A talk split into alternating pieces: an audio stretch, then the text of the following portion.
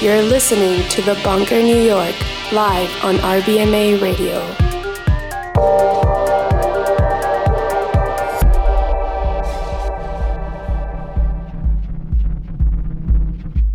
Hello, you're listening to The Bunker New York on RBMA Radio. I'm your host, Bryan Kasenic. Today we are joined by a very special guest, old friend of mine, Anthony Parasole, who is a resident at Berghain and part of the Ostgut booking roster. He also runs his own label in New York, The Corner, and also. Is Deconstruct Music still active, Anthony? A little bit. A little bit. so he's got a couple imprints.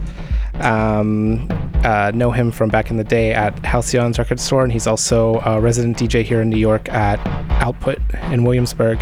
So we're going to get right into the mix with Anthony. He's going to be DJing for most of the two hours here. We're going to take a break in the middle for an interview as usual. But right now, let's get right into the mix. This is The Bunker New York on RBMA Radio.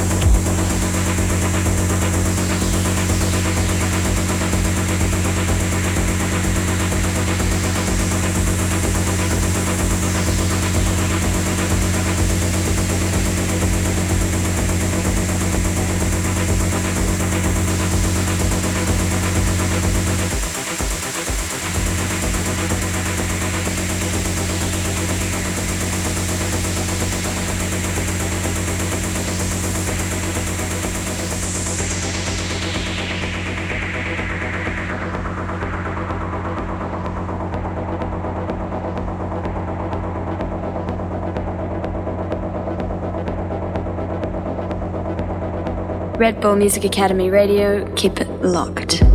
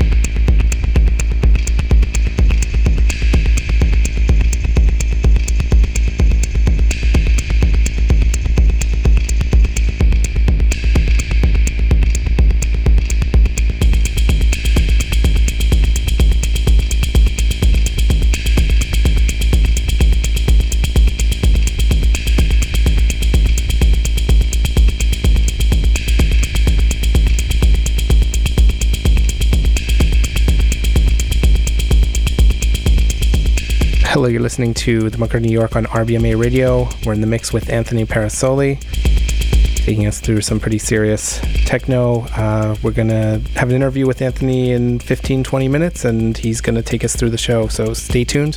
This is The Bunker New York on RBMA Radio.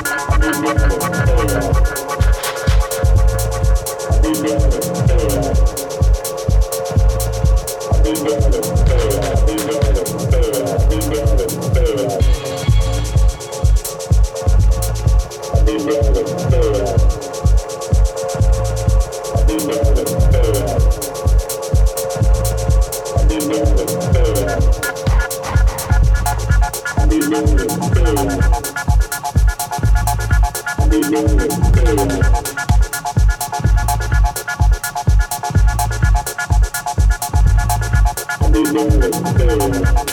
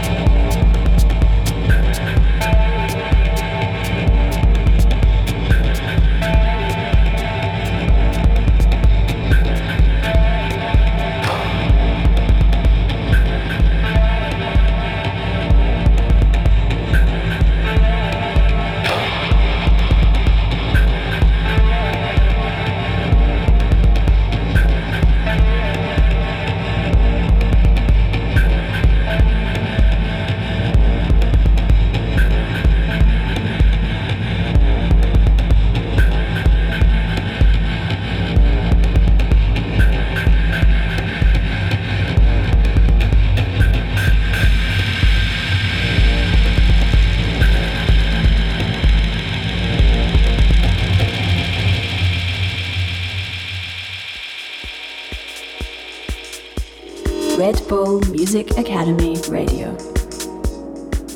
Hello, you're listening to The Bunker New York on RBMA Radio. We've been in the mix with Anthony Parasole for the last hour. He's going to finish out the show too, but we're going to talk for a while in the meantime. Um, so, this was a, you said this was mostly a corner related set. The corner being uh, your label. Yes, sir. but not all tracks from, I mean, the last one we heard was a corner track, but those weren't all corner tracks, just like friends, family. Yeah, totally. It was a, a basically a friends and family kind of mix that's like kind of inspiring me right now. People that are just making killer music, and I just wanted to give them a platform to be heard. So after the last couple years with a lot of releases, you the corner went somewhat dark this year. You didn't really do anything. Uh, what was the what was the uh, reason for the blackout on the label? Just time to regroup. Um, it's a few things. Um, I was touring quite a bit, but it had nothing to do with that. Mainly, it was uh, just the industry and like kicking my ass, you know, slowing me down and delays and delays and delays. And then the printing uh, wasn't coming out the way I liked it. And then I just wasn't happy with the quality. So I kind of know that the infrastructure is kind of going through uh, a bit of a change. There's a lot of plants opening up. So I just wanted the year to kind of like go through its transition, level off, and then, you know, come back. And 2017 is going to be a really busy year for the corner. Yeah. I mean, that's it's sometimes it's good to take some time off for that reason too, just like build up some releases and come out strong. And yeah, we've uh, we've suffered a lot of the problems you're talking about at the bunker this year as well. I think we've been at we've pressed at three different plants this year. I mean, it's a, com- it's a complete nightmare. Yeah. There's no other industry in the world that can operate and get away with the shenanigans that go on. In Especially in, ma- in manufacturing. It's Yeah, that's what I'm talking like- about. In manufacturing, it's like they get everything completely wrong sometimes, and they're like, "Oh, okay," and then they charge you, and I'm like, "Wait a second, you Yeah. got the printing wrong, you got the colors wrong, you got you know hole, you got where there's supposed to be holes cut out. Well, now there's there's no cutout." Like all kinds of things that you know, it's supposed to be 140 grams. Well, now it's coming at me at 110. Like everything completely different, and I've experienced all this stuff in many different plants. I think that part of the problem is perhaps that you have to be somewhat crazy to open a pressing plant, right? Like to be in that industry, it's not like it's not a field that like really sane normal guys who like crush their jobs want to do. It's you kind of have to be kind of eccentric and a little weird just to even get into this field. Yeah, I think uh, from out of experience and being in pressing plants, on the outside it sounds like you're working in music. The reality is you're not. You're working with science and you're working with machinery, right? Yeah, it's manufacturing. It's total. It's complete manufacturing, and then the only thing that is music related is when it comes off the the lathe or the or off the machine, and you put it on just to hear it. Just you know, if you hear any crackles, but otherwise, the entire process has nothing to do with the actual music. So on the outside, people that are going in think they're you know doing artistic stuff, but the reality is it's hard work and you deal with a lot of cuckoos, man. Yeah, they're not getting into it because they're really into manufacturing, perhaps. They're just into like, I like techno, I like records. Yeah, like indie rock, and then they go work at a pressing plant, and they were like, "Wait a second, I gotta sweep the dust." And Yeah, it's, I mean, I've been in a lot of plants. It's hard physical work to Yeah, do man. this. So you, you always press in the US though, right? uh, negative. Oh, you don't? No, I I used to, and and then I moved the operation to uh, Germany when U.S. engineering wasn't doing well. Yeah. And then German engineering wasn't doing well either. so that slowed me down as well. um, yeah, but I'm basically Berlin based with the uh, the label as far as uh, distribution with Diamonds and Pearls and uh, manufacturing at Rand. So you're still, you're still handling your own, overseeing the manufacturing though. Yeah, totally. Okay. Yeah, yeah. It's, uh, yeah, I mean, it's the only way uh, that things can get done, I feel. Yeah, I've uh, well, I've I've always handled our like overseeing our manufacturing. I would feel I know. I mean, I have some friends who do it, but it's hard for me to imagine just like sending the PDFs and the waves to some distributor and then they're just gonna take care of it, and your record's gonna come out. Yeah, no. I mean, like, there's some stuff that's being done in America. So, like, Phil Moffa's still doing the mixing on all the releases so that the corner keeps a certain sonic aesthetic. And then we send the mix downs to uh, Dietrich Schoenemann. He does the cuts and he, he cuts the lathe. And then what we do is we box it up and ship it to Europe, which is m- not really the best idea, but I, that's what I've been doing for the last like four releases, and I've been happy with it. I mean, one time they opened it up and and the the, the plate cracked, Yeah, but that's you know you take a loss, whatever it is, what it is. yeah, we do it the other way. We've had uh, dub plates and mastering, and Tim Xavier cutting our lacquers and sending them over here. Yeah, the lacquer. I mean, it's like, you know, it could shift from dudes, you know, don't care, you know, and they're throwing it on the truck, and they're, you know, they're just weather, the all weather. kinds of things. Yeah, they're very they're very sensitive. And then when they open it up, and the, the you know, you're gonna have a nice shattered plate. it's beautiful. About 600 euros sitting there. Yeah, yeah. Thanks. That was a one of a kind thing that we have to make from scratch again. Uh, so aside from the corner, you're involved with some other record labels. You've got uh, Deconstruct. When I asked you about that off mic earlier, you said it's kind of active. Yeah, I mean, that's not really like a real operating record label. Never, never was. You know, it's more like we have a release, let's put it out. You know, and, and it's always been that way. And uh, sometimes we'll repress or, but it's not. There's no like pressure. There's no Facebook. There's no SoundCloud. Yeah. There's Yeah, it's just just no. There's just no pressure. You know, it's like whatever we want to do when we want to do it, and then we do it. Like I just put out a, a deconstruct. that was uh, October or November of last year, and, Yeah. that, and I did the production. It was uh, the the record's called Wildlife, and uh, that was the that was you know uh, only a couple of months ago. And the I would say, I mean, the early releases on Deconstruct are really, I feel like, what really started to put you on the map. Don't you think? Yeah, I mean, uh, uh, c- clearly for sure. Yeah.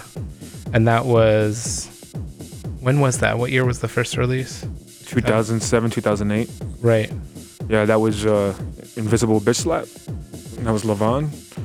And uh, that kind of like instant success, sort of. It was like that record came out and it was just a big, big boom. Yeah. And you were, you and I were living together in Brooklyn at that time. Yep. And I remember like all the DJs who were coming through, they'd be like, You're the, you did that record? Like Jan Kruger, Marcel Dettmann, everybody was coming through was like, What? Yeah, You yeah. live with the guy that did that? Yeah, yeah, that was that was a good time, man. Uh, yep. So full disclosure, me and Bryan were roommates. Cat's out the bag. There you go. Um, and that was a good time. Uh, yeah. man. I mean, deconstruct was deconstruct and House and Home was like it set the uh, infrastructure and the foundation for what I'm doing today. Yeah, when I think of it now, I definitely wanted to. We did, Anthony and I did a series of loft parties. We did like nine or ten of these Yeah. in 2008, 2009. Uh, we really wanted to do more of a house music thing. It sounds ridiculous now in 2016, but at the time we were just like, no one's doing house music in Brooklyn. yeah, it It was just was barely happening. Yeah, it was conceptually not just really house. I think we wanted to do more techno-oriented artists that was playing that could play deep stuff and like expand their bag. And that's why we booked guys like you know you remember Santi, Santiago Salazar. Yeah. We booked uh, Pole, Huckaby. You know, it was really interesting bookings. I, I think. And from what I, re- I mean, it comes up all the time when I'm on the road now. People ask if I've ever booked DJ Qu and Fred P. And I'm pretty sure that the House and Homes we did with Qu and Fred were like their, I think their first gigs in the world outside of Out of the house dance the conference. house dance stuff downtown. Yeah, I think you might be right. And then I mean they did play Bunker. Yeah, Numerous a, bunch, times. a whole bunch of times Yeah, did yeah. podcasts. I mean, around the time that House and Home was happening is when the bunker uh, went from weekly New to York. monthly, and it got kind of too big for the back room, just the back room of Public Assembly. And when we opened the front room, we started doing more. I don't even think you were at Public Assembly yet. I think you were at the other one on Metropolitan. We when when you started when we started it. No, we moved to Public Assembly. Well, it was called Galapagos Yeah. in 2007, and then House and Home came a year later. And I think I don't know if it was the very first one, but it was one of the first couple ones. Was I think the first time you all played together? It was uh, Jus-Ed, Fred P, DJ Qu, and yourself. I, it might have been the very first party we did using the front room of Public Assembly. Yeah, that was a good night. to- yeah, It was great. yeah. You, what was the name of that venue you were using on Metropolitan? It was called uh, L- Lunar Lounge or Luna Lounge, Right. Luna Lounge, and that it's it's still there as Knitting Factory now. I don't think Luna Lounge lasted very long. Yeah. it was between Luna Lounge and Galapagos, and I went with Luna Lounge because they were willing to give it to me every Friday night, and I had months booked out. But then after a while being there, it was just kind of whack, and Galapagos wanted to do it, and yeah, that became our long-term home. yeah, that was dope. It was like a, a, a perfect room for the, the party. um, what else was happening around that area when you were in my house? Well, can we t- can we talk? I think it was the very first time I booked Dettmann. It was the night when you met him, Yeah, yeah. which I think was probably another, in some ways, pivotal moment for you. Because, Hands down, one of the, without a doubt. yeah, It's, I it- mean, it's like um, he, he, you guys picked him up at the airport, right? Is that what Yep. happened? And then uh, I was sitting on the couch, and he came in, and he's like, "I heard you have a record collection that I could go through." I was like, "What?" yeah, I I was like, "Who are you, dude?" yeah, it was it was um pre uh, before everybody. It was really the first Ostgut parties in New York at the bunker, and nobody had work permits yet. It was before USB. Yeah. So people, from what I remember, he came with a computer, and his plan was to.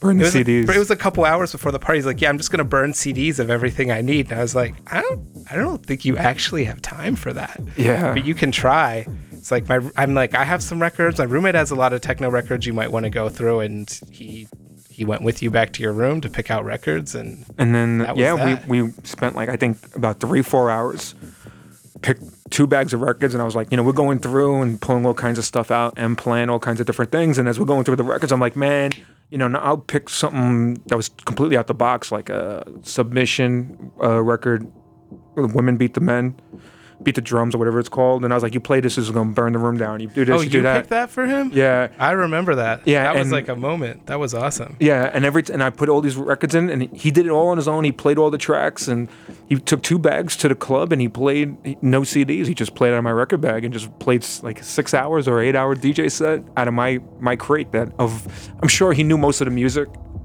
you know, because Yeah. the dude comes from like I mean he was a buyer at Hard Wax uh, uh, and and uh, also a distributor, so his history is really long in you know music. So it was easy for him. It was just you know he had his medium and he just he rocked it, man. It was a great night. Yeah, I totally remember when he played that "Women Beat Their Men" track too. Like right when he threw it on, our friend JD Harrington. Like I just remember, like he, because it's a loud sound system in the back room of Public Assembly, and JD was way on the other side of the room, but I just heard JD go like, "Yeah!" Yeah, man. I was like, I remember like it was yesterday. I'm pulling the records out on my wall, and I'm like, this record will burn the floor. You take, play this one, you play that one, and he just, you know, it was like a memory bank. The dude just went in there and tore it down. And I, if I remember correctly, it was not too long after that that you and and Levon played your first gig at So Berghain with- yeah, I mean, so basically, when the party was over and we were hanging out, he came up to me. He's like, "I'm gonna bring you and Levon to Berghain," and I was like. I mean, dude, I must have heard shit like this a million times, right? And I was like, yeah, yeah, yeah, yeah, sure. And then a month later, a booking request came in, and he flown me and Levon. And not only did he, he book me and Levon, he made it a deconstruct night. We only had like one release, I think. Oh, that was time. that was Levon's probably first time going over there to play too, right? first time in Berghain, but uh, he right before that he went to Fabric already. Okay. So he played Fabric. Um, and then we went together. I remember that car ride to the airport. We were both shitting our pants. we were like, "Oh my god, this is really happening!" You know, and there was traffic, and we were freaking out. And uh, you know, he, and at that time it was way different. So I got to paint the picture because I don't think people can really grasp it. Berghain then, the bookings were really different the club used to shut down Sunday afternoon in, in the big room, and they would only book a handful of DJs. I'm talking about like maybe three, four max. So the entire lineup was Marcel Dettmann, Levon Vincent, and me in that order. I closed, Levon played the middle, and Marcel opened. and it was a you know a label night deconstruct, and then the party would eventually move upstairs into Panorama Bar. Oh yeah, I remember being there when it was like that. Now it's the other way around. now it's the other way around. Shut it down. Everybody had to run up there. right and and now it flip-flopped and also clearly it's going 30 something hours now Yeah. right regularly you know? So i mean it's a completely different environment. And uh it was so intense and like i'll never forget man. Levon was so nervous he went before me to the club. And then i was like all right i'm gonna meet a friend and then we'll, we're gonna go together. A buddy of mine flown out for, for it i walk up to the club and i mean never experienced anything like this before you know maybe Pacha or Limelight, but I, you know, when I played Pacha the first time in New York City, it wasn't quite like this. Yeah. They, you know, and they take you, you know, because you've played many times, but they take you in that back room. Elevator door opens, you go upstairs, and then the elevator's in a DJ booth, and I was like, mine was completely blown, and I was like, is there a bathroom? I think I'm gonna poop myself. I think pretty much everybody who plays at that club poops in that bathroom right before they go on. It's, it's got to be at least nine out of ten. oh man, I was like, this is too intense. But I, I was cool, and it, we, you know, I think we had a really good set. And I, I mean, clearly we must have because I've been back many times thereafter, and Levon as well. Right. So before, I think your relationship with MDR started before the Ostgut thing, right? When did Yeah, that? yeah, yeah. Um, I sent those records when I was living on Court Street, so I made those tracks in my apartment, and uh, you know, Marcel's the one thing. Marcel is a man of his word, right? So, you know, he says something, he does it. He said he's gonna bring me to Berghain. He brought me out. He said he's gonna put these tracks out. He is, but you know, he's a really busy artist Yeah, and like, and like that release must have took two years from when he said I'm gonna. T- um, I took it when he took it to the. the time- tracks were done. The tracks were done, and like they sat on his hard drive because he was just like touring, and I, I think that was like the time when he was exploding. It's all really starting to happen. yeah, it was like really like gone to like another level, and he's playing all the festivals and headlining everything. And I think it was like a little bit slower process, and I was patient. And honestly, I think the timing couldn't be better because I was financially not ready to go full time to, to be a DJ, you know? So like I was still working and, you know, managing Con Edison. So I almost feel like in my world, in my picture, yeah, of course I would have liked to be a DJ full time and a producer full time years and years ago. But the reality is my timing wasn't right. And my timing was when it, when it kind of occurred. Yeah, I've, I've seen a lot of people jump that gun and quit their day job, and it can be kind of a disaster. It could be a disaster. And then if you don't you don't want to be like hoping that you get another couple gigs next month so you can pay your bills, and that's I don't. I think that's not good for artists. Nah, I that mean, kind of pressure. I don't recommend anybody going abroad or moving full time or going DJ full time unless like you look at your calendar and your iCal is like booked five to six months in advance. If you don't have that many bookings in advance, Yeah. you might as well not do it because you know it's unpredictable. You might have two, you know, two months worth, but you might it might drastically fall off. And I had situations where I had a lot of bookings, and then like oh, I was like, this is really picking up, and I was still working at Con Edison, and then like, you know, it was like desolate, you know, and there was no, Yeah. no, it was just crickets. Yeah. It it it it really takes something serious to get to the point where you're busy every single weekend with DJing and not worrying about it. Um. Well, going, I feel like we kind of jumped right into more modern day, but going way back, um, you were born and raised in Brooklyn, still live here, right? Yep. Uh, what neighborhood were you were you raised in? I grew up in the Grave, like the Gravesend, Bath Beach area of Brooklyn, which is, I guess, on, if you're looking at a map, it's really kind of Coney Island. Right. Um, yeah, I mean, growing up there really put uh, you know, some hair on your chest in the 80s and 90s. Yeah. I mean, Ceza grew up on like the East 50s and talks about how crazy New York was in the 80s and 90s and how she wasn't allowed to ride the subway and stuff. But growing up out there must have been yeah, I mean, really, really something. it was quite a journey when you got on a train, man. I mean, when I used to go to school back in the day, I would always consider just walking because it was safer than getting on the train. You know, from Coney Island to like, I went to this one school called Lafayette, and that was a disaster. And like a year and a half in at Lafayette, I was like, I got to get out of here, or I'm gonna get murdered. Like for real, that's how bad it was. Eventually, they shut the school down, um, and uh, that was like, you know, right in the heart of like that Coney Island, right in the middle. And I was like, you know what? I'm gonna go. And then my, I put in for the New Utrecht, and I went to New Utrecht, and that's where I finished my school. And New Utrecht was cool, but you know, there was like a lot of tension. But it was still, it was, it was a lot easier to go to high school in New Utrecht than than Lafayette. So, how did you end up at your first uh, raves, or I don't know if you went to raves first or were in a nightclub first? How did that happen? Like, what what brought you there? Well, I I mean, this story's been kind of like done before, but you know, growing up in, in Brooklyn, I was always into electronic music. Maybe not so much techno because we didn't even know what it was called yet, but just like house music and you know, Good Life or and you know, strictly rhythm records. And I was buying music uh, with my allowance at the record store. There used to be record stores all over the place. So there was one by my house. I would walk there. It was called Music Stop, and uh, you know, and I was buying music like 11 years old, 12 years old, 13 years old, Yeah. nonstop, just buying records and you know, and like just l- pretending that I was learning how to DJ, but I was, you know, really not. It was pretty terrible. and so I already had the the knowledge of the music, and like I would record, you know, like an Armand Van Helden used to be the late night DJ on uh, 103.5, and then. I think David Morales was on 98.7, and I used to take, I used to record their, their radio shows because David was a little bit earlier, and then Armand was later. This was in the peak of Armand when he was making like the Witch Doctor, Witch Doctor, yeah. and all the fire records that he was making in the early 90s. And I would make these mixtapes, and then I would chop them up and take the commercials out, and then take my favorite stuff, and then piece it together. You know, and I would, and, and that's how I started DJing. I was kind of like, like basically learning how to edit without Right. without knowing it, you know. And then like a buddy of mine would do the same thing. His name is Robert, and he lived not far from me, and he was like an, an aspiring DJ, and he would do it. And then we would trade the tapes, and I'm like, my tape's better than yours.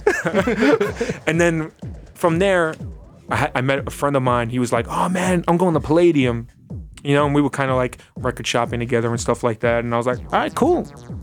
I lied to my mom. I said I'm like having a slumber party at my at my boy's house, and me and Sean and a couple of friends, we all went to Palladium, and I was like 16, I think, and uh, the rest is history, man. That opened my mind, and it was never I was never the same again.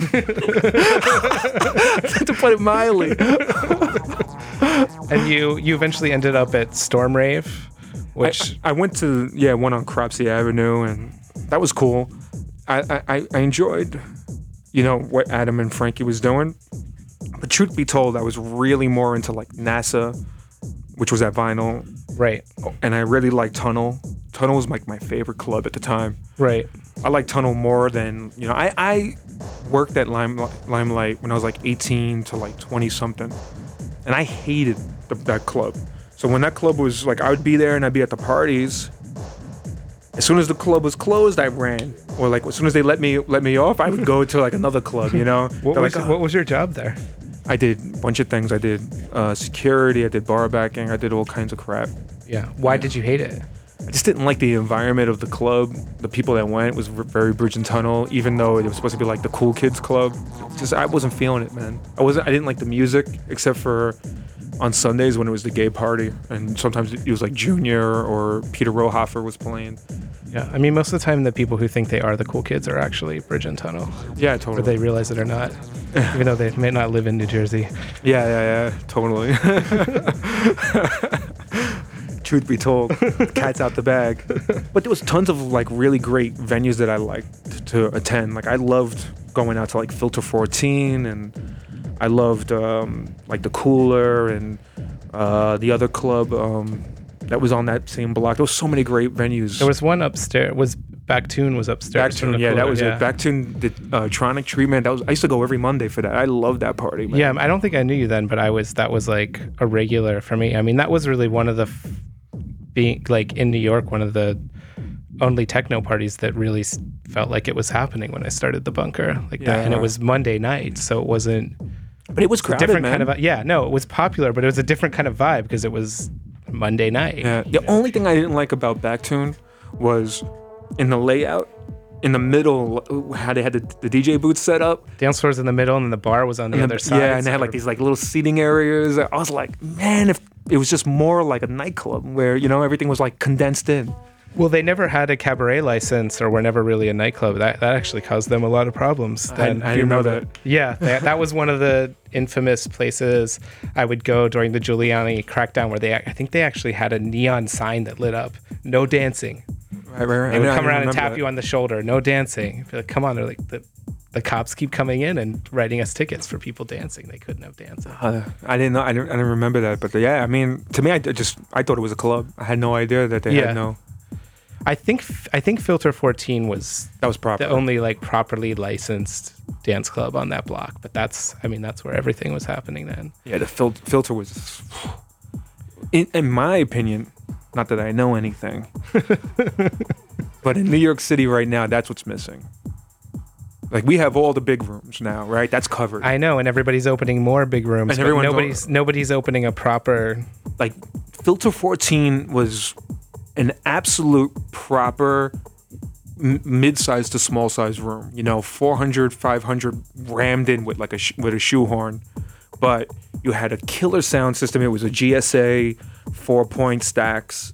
Four, you know, it was Rotary mixer, rotary like mixer, serious. proper DJ booth. Like it was proper, you know. And uh, there's nothing. Like I mean, you know, Boss was cool, but it's not really a nightclub, you know, in my opinion. I think part. I think that that partially has to do with just uh, the economics of running a nightclub in New York now. Like it might be hard to pay a commercial rent with a small space. Yeah, I I'm guessing. I always steer clear of opening a nightclub, but Yeah. it seems like I don't, I, I don't know why either. I keep every I keep hearing about more and more some that have been announced and some that haven't nightclubs that are opening in New York. They're all big. They're Yeah. like big to mega. Nobody's trying to open a 300 person club in New York. I mean, I, I would think it'd be very successful, especially if you embrace, because there's a lot of talent here, right? So if you, you wrote this nice line of like embracing the talent, having a lot of young aspiring DJs learn how to DJ on a proper DJ rig. If you had a rig similar to Filter 14, these kids would be so much better when they get out into the real environment, you know. And uh, I really think it's really what's missing the most here, and and and I think the level of the talent, even though they're amazing producers, would be even better DJs.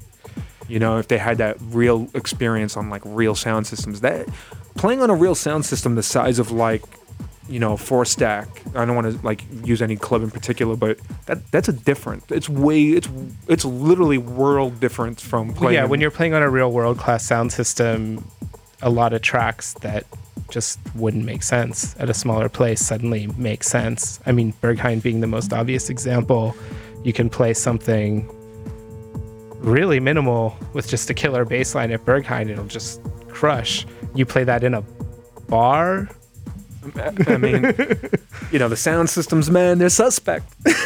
Although I, I've been to a few after parties, and it seems like guys are stepping up the after hours game oh yeah, in New York. in New York. yeah, Yeah, it's just like nonstop afters now. If that's your but with thing. really nice sound systems, it seems like the production went up quite a bit. yeah, You know, it's kind of cool to see. yeah, I think there's a lot of talent here, man. I think it's really not that I'm I'm home enough to like go out enough and socialize because it's like I have to like you know prioritize my time, right? So it's like, do I go to the studio or do I go to a party or do I do this, whatever. So that being said, I still watch and I still see who's doing stuff, and there's tons of great talent here, man, doing really cool music, and you know, you have a lot of kids really rocking and rolling right now, man. They're making noise for Yeah. real. yeah they're hungry for it and there's yeah there's a ton of talent it's it's it's really great and interesting to see huge difference from when i we started doing this a long time ago you know Yeah, I mean, like you know, there's been like stepping stones. You know, it's like you always had the big du- dudes, you know, Vega and all those guys, and then like it took you know Ed to kind of like make I think the industry realize in New York City that you can start a label on your own. Really, Ed was the first independent that wasn't like a mega, you know, underground quality, and that kind of sprung sprung board you know, and then you had, you know, Q and Fred and everyone started their labels, right? And then us. And then from there, Ron started Lies, and then the rest is history, man. I mean, Lies really took off, and it, It connected with a whole new audience. A whole new We're audience. Still feeling the the aftershocks of that, and I think will be for a long time. I mean, he he changed. He he's it's, it's not just a label; it's a lifestyle, right? So with Lies, it literally is a lifestyle now. If you go to like some really nice clothing stores, they're selling Lies clothing, like Dover Street Market. Like he has broke ground that is like kind of unheard of for an, a real, true underground record label. I mean, he went full out. He broke artists. He puts out amazing music. People can say what they want, but there's tons of great music that comes out regularly on Lies. Oh no, I agree. And he and he keeps up a pace that I mean, we both run record labels, so you know how to, I I literally don't understand how he does it. Yeah, it's- it's- I, I, I, I can't comprehend getting that many records out. Yeah, it's gnarly, man. I don't know how he does it. I'm like, yo, man, fill me in on your secrets. I need some of that. Put some of that uh, dust on me, bro. Own a pressing plan or something? what the hell? How do you get all the clothes out? How do you get your designer to design? Ryan, you hear me? Stop going to Wu Tang stuff, and I need you to make me some stuff, dude. Going to Wu Tang stuff. Dude, he's like he's like Wu Tang Flan, and he's at Wu Tang Clan parties. He's making memes. making memes, but he ain't got time for the corner. Yeah. Come on, Alano. Pick it up. Oh man. All but, right. But yeah, man. So Bryan was once my my roommate. That was uh, he came to Christmas Eve. Oh yeah, the I oh I forgot about that. We I promised people we'd talk about that. We did. it must have been 2008 or nine. We went to Anthony's mother's house for the Feast of the Seven Fishes, which I'd never experienced before. Um, I mean, since then I've been to Maria 909s for a full Brooklyn Italian meal a few times. I bet she does it right too. If doing it right is making like eight times more food than your guests could possibly eat. Yeah, that's about right. that sounds about right. Way to go, Maria. but I, I I distinctly remember sitting on your mom's couch at one point and not not in a joking way, literally thinking to myself, I'm gonna die. I'm I'm actually gonna die at Anthony's mom's house from eating too much fish. Like it was and we were only we had done like when you said seven fishes, I imagined seven courses, but one course was shrimp. And there are like six different kinds of shrimp. Yeah. But that was just one of the seven fishes. Yeah, my mom did. Lobster tails. Yeah, she did work, man. She's a she's quite a, a great cook and you know home style Italian, but uh, you know she works really hard. She really she's a special person. Yeah, and you still get to do holiday. I mean, you live in Brooklyn, so I imagine you still do family holidays here. Yeah, yeah. I mean, like, like this year I blocked Thanksgiving and I made sure I'm home. So uh, yeah, I mean, like you know, I'm I'm touring South America in that time, but I'm coming home for that, and then uh, I'm gonna do Thanksgiving and then go right back to South America. Wow. Yeah, you mentioned you're playing South America a lot. I mean, you're playing all over all the time. It's I'm, I'm proud of you. It's really nice to see. Thanks, man. I'm trying to uh, fight the good fight. Yeah. well, uh, thanks a lot for joining us today. We've got about 25 minutes left. You want to play a little more music? Yes, We've sir. Levon playing right now, so I imagine you can probably mix out of this one. yeah, all right. I think I think I can handle this one. You've heard this one before. I think I've heard this one before. Okay, you're listening to The Bunker New York on RBMA Radio. I'm Bryan Kasenic. We're here with Anthony Parasole. Got 25 minutes left. He's going to play us some more music. Thanks for tuning in, everybody. I appreciate it.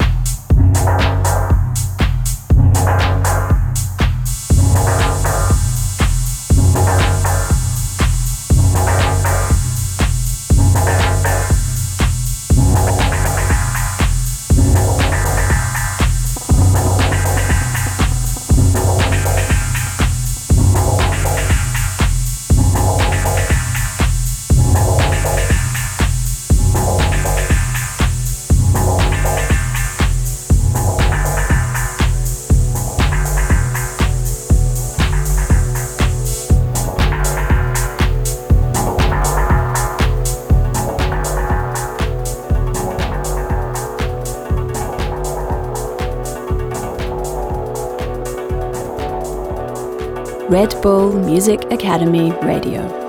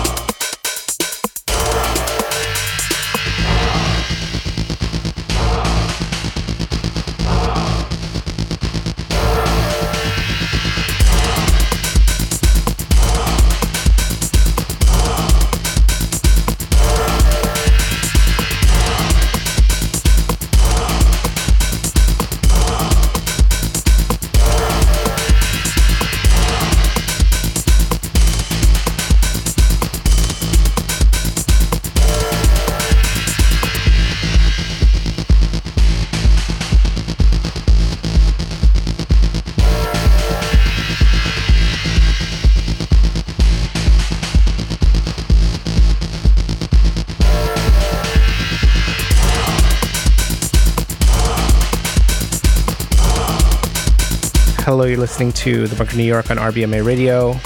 Back in the mix with Anthony Parasole. We've only got about five minutes left here. We'll be back in two weeks with a Sonic Groove special. We have Adam X and Orphx confirmed, possibly one more special Sonic Groove guest. Um, upcoming parties, we've got uh, our BEMF event this Saturday at Good Room with Function and Silent Servant playing a nine hour set in the Good Room and Hot Mix, which is Mike Servito, Gunnar Haslam, and Justin Cudmore in the Bad Room. Uh, more info on that and all of our upcoming releases and parties at thebunkerny.com. Thanks for tuning in. Stay tuned for Todd Osborn up next. You're listening to The Bunker New York on RBMA Radio.